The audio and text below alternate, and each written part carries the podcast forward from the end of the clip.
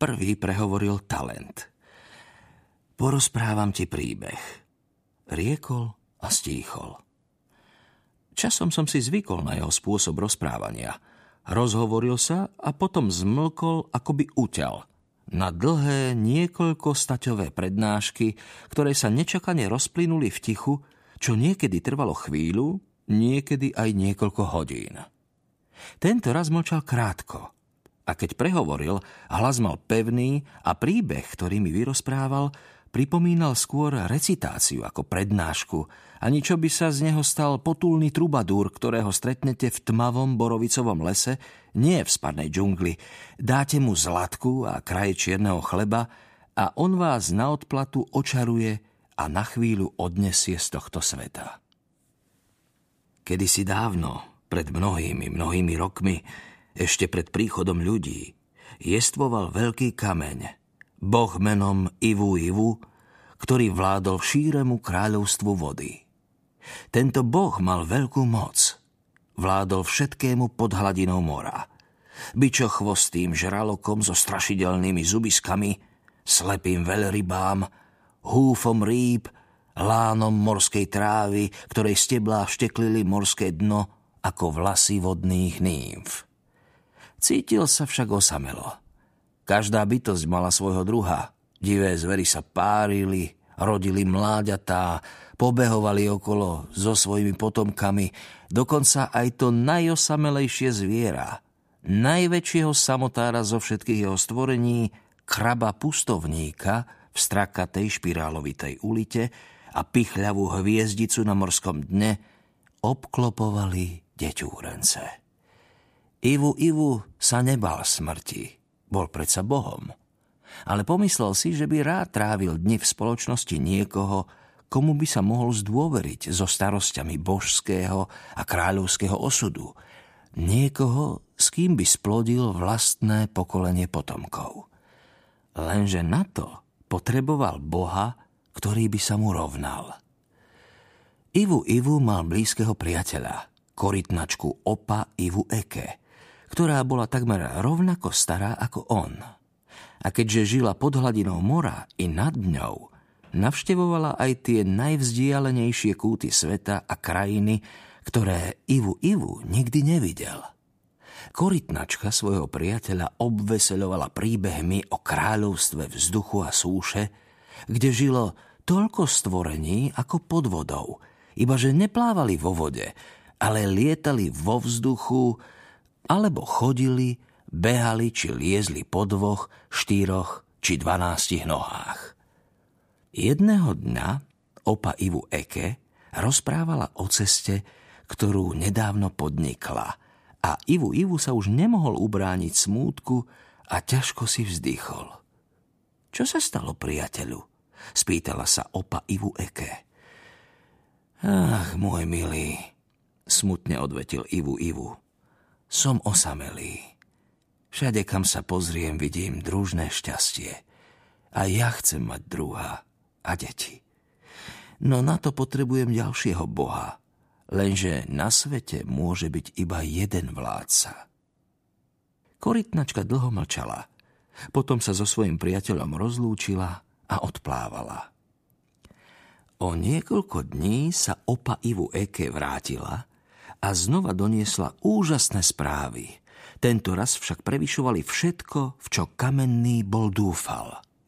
Počas výletu na súši sa korytnačka zhovárala s iným svojim priateľom, a akom, bohom slnka, a zdôverila sa mu s Ivu Ivuovým želaním.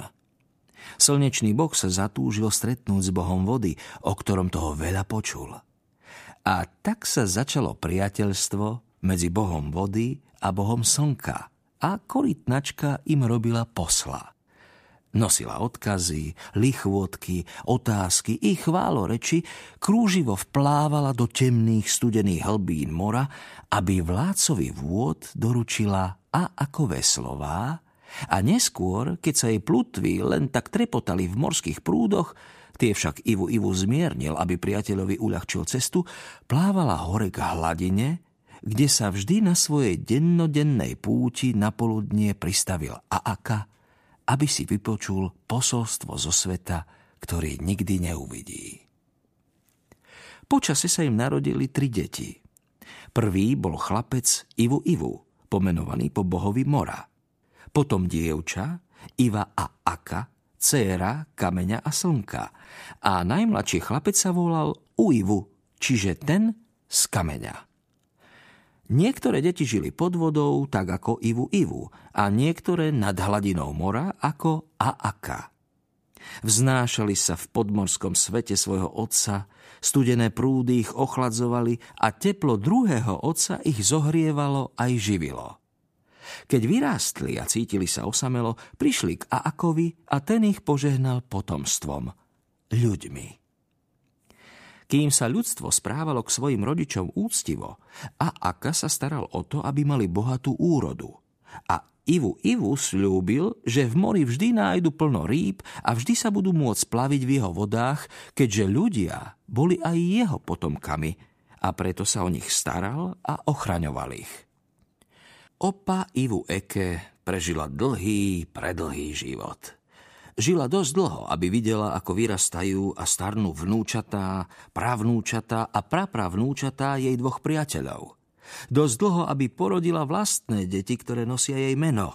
Zviera s kamenným chrbtom. Pričom ich najobľúbenejším miestom na súši i v mori je práve tento ostrov a more okolo neho, korytnačkinho najobľúbenejšieho krstňaťa. Opa Ivu Eke samozrejme nemala božský pôvod, ale jej priatelia a ich deti si ju ctili za oddanosť a obetavosť, ale aj vďaka vznešeným úlohám božského posla. A preto, keď má človek šťastie a nájde korytnačku opa Ivu Eke, musí ju nielen obetovať Bohom, ale musí z nej sám kúsok zjesť a tak Bohom poslať správu, modlitbou prosiť o to, čo Aaka svojim vnúčatám so súhlasom svojho druha odoprel. O nesmrteľnosť. A jedného dňa ho možno bohovia vypočujú. Talent zmlkol a chvíľu sme obaja ticho sedeli. Sedím na Božom dieťati, pomyslel som si. Na synovi dvoch bohov. Číri nezmysel, no aj tak som sa trocha rozochvel.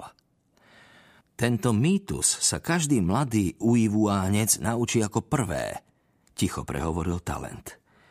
Príbeh je takmer rovnako starý ako oni, Rozprávajú si ho tisíce rokov a za ten čas sa nezmenil. Uivuánci nemajú písmo, teda nemali, kým na ostrov neprišli misionári, ale poznajú ho všetci. Tento znak palicou nakreslil na zemi kruh s vodorovnou čiarou uprostred, symbolizuje korytnačku a vyskytuje sa na starobilých posvetných kameňoch a miskách, čo vyrobili ľudia, ktorí obetovali jedno z opa Ivu Ekiných detí Bohom a verili, že sa nad nimi Ivu Ivu a Aaka zmilujú a dovolia im žiť ako bohovia.